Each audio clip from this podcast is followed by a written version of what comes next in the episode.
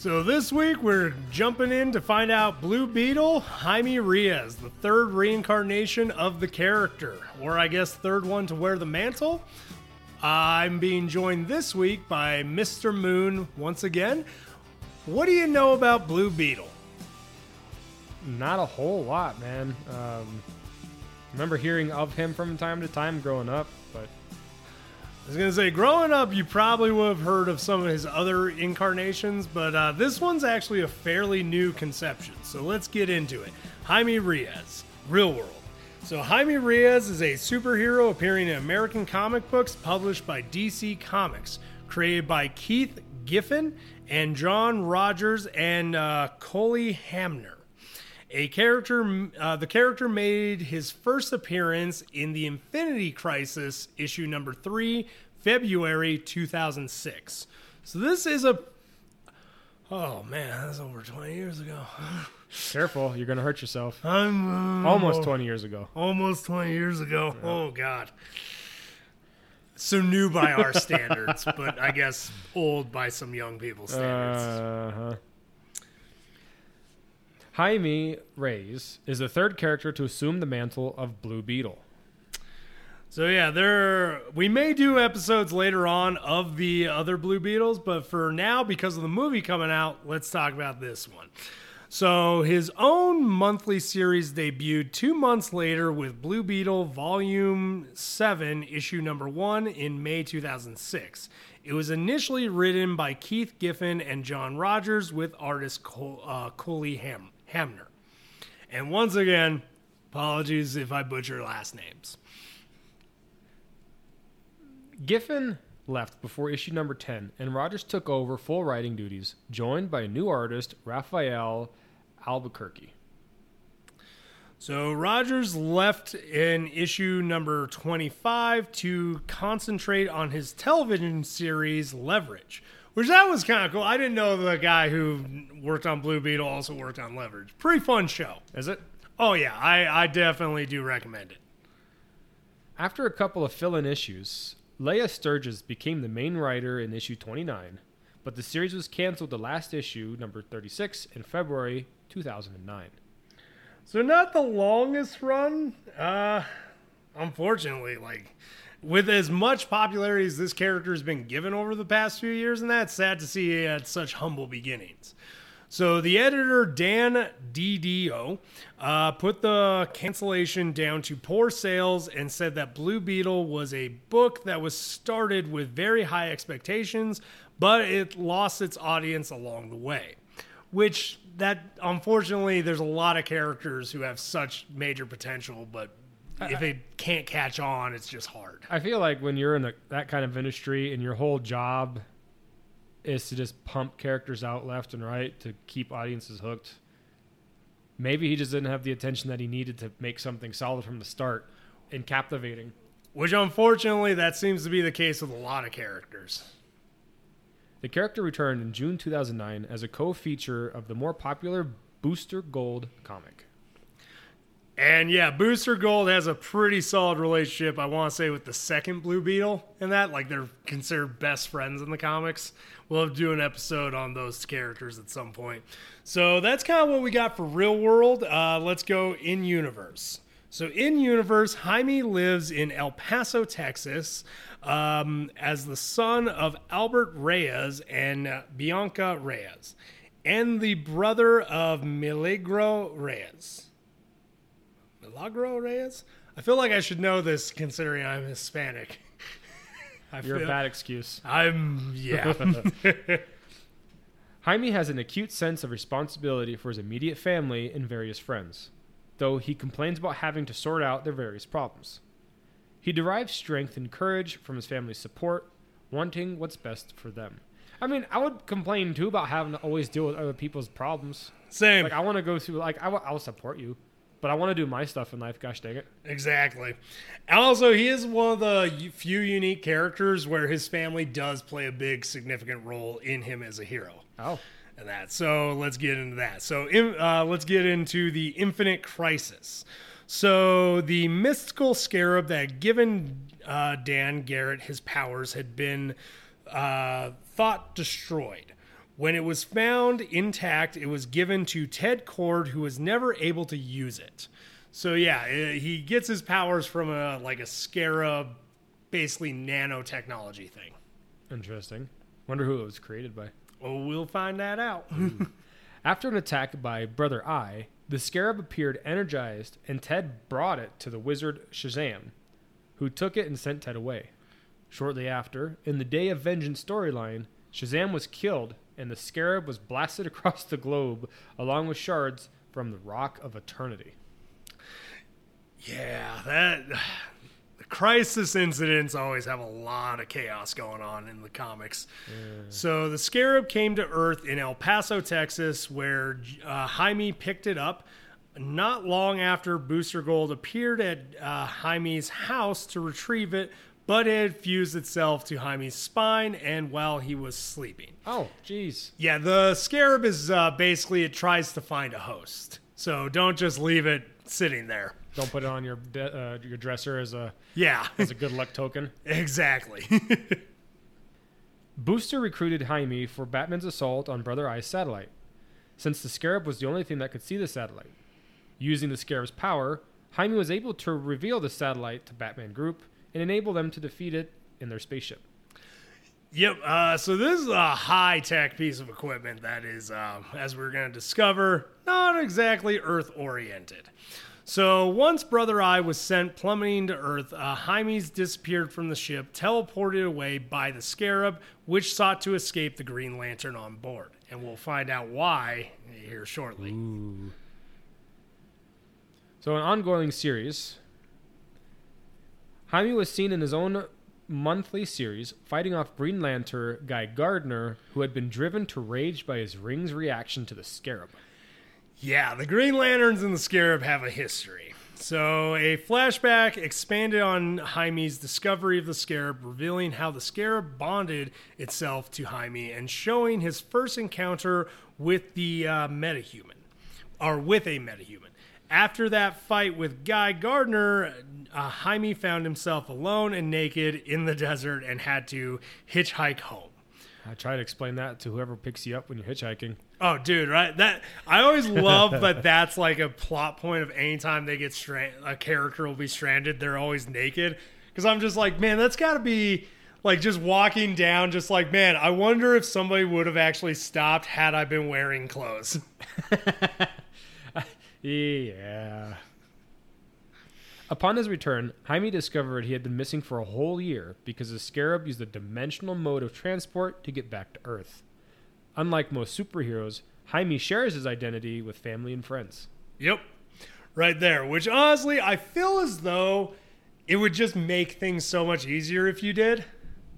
To an extent, like, because I always love like when superheroes are like, "Oh, I can't reveal my identity, even my family, otherwise it will put them in danger." You know what's even more dangerous? Being attacked in your home and your family has no idea why. Yeah, that seems like you're just setting everybody to fail. Yeah. You know, I'm like, I get you also don't like definitely there would be people in my life I wouldn't tell because I'd be like, they're gonna blab to someone. But I'd at least tell the ones I knew I could trust to be like, hey, by the way, if we're in a situation and I disappear, I'm the guy in the blue suit at fighting the villain. yeah, Like, don't worry about me. Don't stick around trying to find me and almost get killed. yeah. I, I guess uh, both sides of the story or both sides of the coin make sense, but just imagine poor Aunt May randomly getting her house ransacked because somebody thought Spider-Man lived there or found out that he did. Exactly. So he began a career as a superhero, meeting Oracle, the Phantom Stranger, and the current Peacemaker during his early adventures, and ends up in conflict with supervillains like the ones that work for the criminal boss La Dama. La Dama? He often associates himself with a street gang, gang of local superhumans known as the, po- uh, the Posse. He, uh, his support team agreed to help Jaime track crime and natural disasters in the Midwest via internet. Which that's another nice thing about having your family with that. They can like be your support team. Yeah, for sure. Contrary to Jaime's initial belief, the Scarab is revealed to be extraterrestrial technology. However, Magical influences involving the first contact with Earthmen left the Scarab corrupted and uncontrollable by the reach of space Sector 2. Yep, the Reach are basically an invasive alien species that basically conquer and take over places.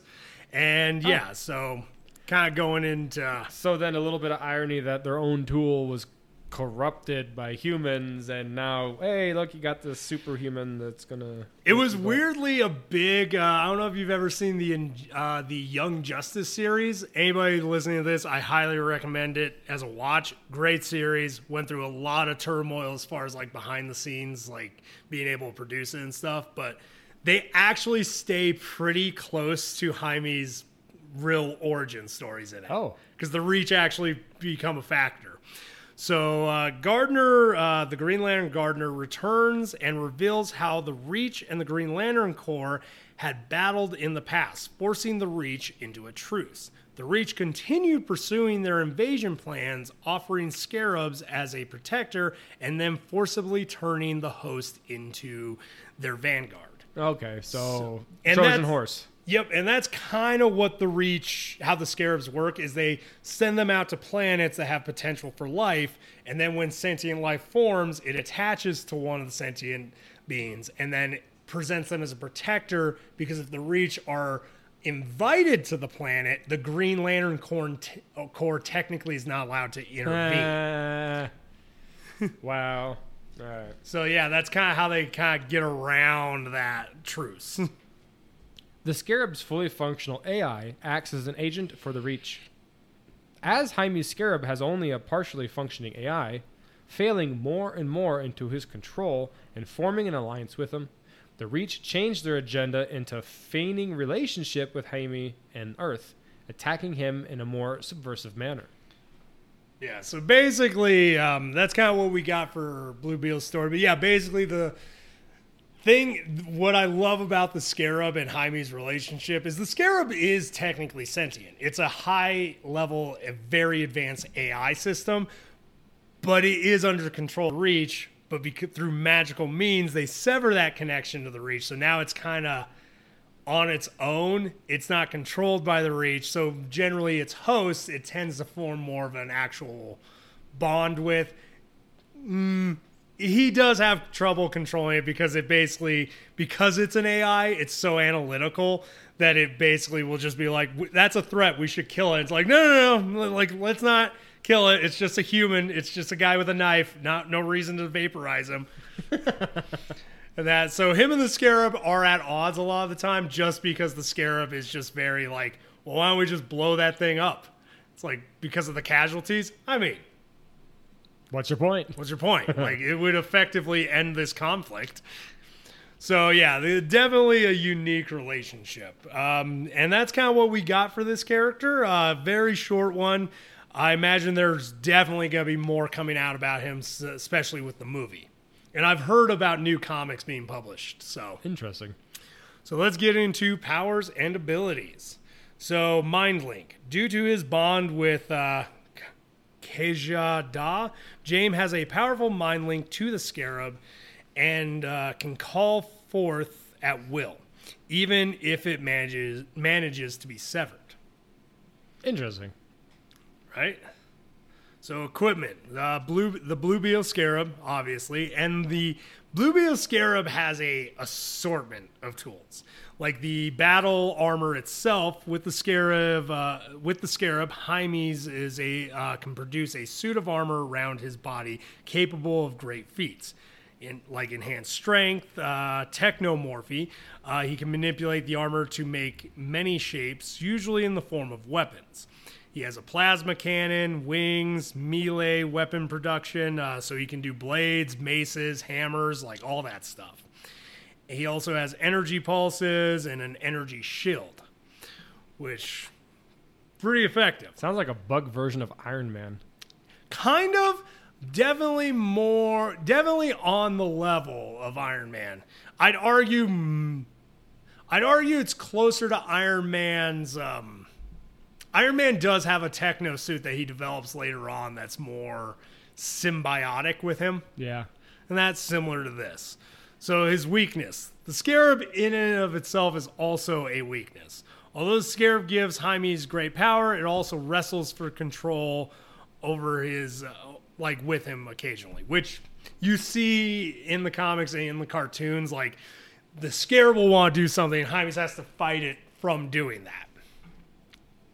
So it's kind of one of those like later on they become more friends, but at first it's definitely a battle between like their objectives and that like one he's just like he's like why don't we just murk this guy and get it over with and he's like we don't kill people And he's like i don't know why It's logical to me. exactly In other media, the short list for this one. In TV, this version of Blue Beetle appears in an episode of Smallville, Batman, The Brave and the Bold, Young Justice, and Justice League Action. and yeah definitely i recommend the uh, young justice great great show In film, this version appears in the DC animated movie universe as a member of the Teen Titans in Justice League versus Teen Titans, Teen Titans: The Judas Contract, and as a non-speaking role in a flashback in Justice League Dark Apokolips War. Which all those are also great watches oh man, Teen Titans. I will say the animated the animated um, movies DC nailed it. They they brought the heat. Sad that the live action didn't, Wonder why there's that disconnect. right? Uh, this version of the Blue Beetle is set to make his live action debut in August 2023 in his own film, Blue Beetle. Which I I've seen previews. Some people are like it's too comedic, it's too jo-. I'm like honestly, I'm excited. It looks good, and it looks pretty accurate to like what the suit does and everything. I think it'll be cool just because it's going to be fresh. Yeah, It's not a remake of a remake of a remake of. it's new. Yeah, They're finally bringing in new blood into the movies. finally. All right, in video games, this version appears in Batman, The Brave and the Bold, the video game Young Justice, Legacy Infinite Crisis, Lego Batman 3, Beyond Gotham, Injustice 2, and Lego DC Supervillains. Yeah, I actually uh, just downloaded Injustice 2. He's a fun character to play with. Yeah? yep. so that's kind of what we got on Blue Beetle, Jaime Reyes. Uh, later on, we may do episodes on the previous Blue Beetles, but for now, um, I guess I'll ask the question I ask every week. Uh, Mr. Moon, you a fan? To be determined. I, I I'm curious. I mean, a blue version of Iron Man, a bug version of Iron Man sounds pretty cool, and I'm curious to see how this live action goes with him. I'll have to go back and watch uh, the Teen Titans that have him in it, but to be determined. I will say I'm a big fan. Honestly, I didn't know much about this version of him from the comics. I knew the other ones, but I'll just say like the uh, Young Justice really made me a big fan of the character. And I thought their portrayal of him, especially from the research I've done on him now, on point. For anyone that's still listening, if you got something out of this, enjoyed the episode, or even liked the character before from a movie, comic, cartoon, hell, even that t shirt that you saw one time, you're a fan too. If you want to jump on this train, why not subscribe and share with a friend? Dick Rail out. Y'all keep riding them rails.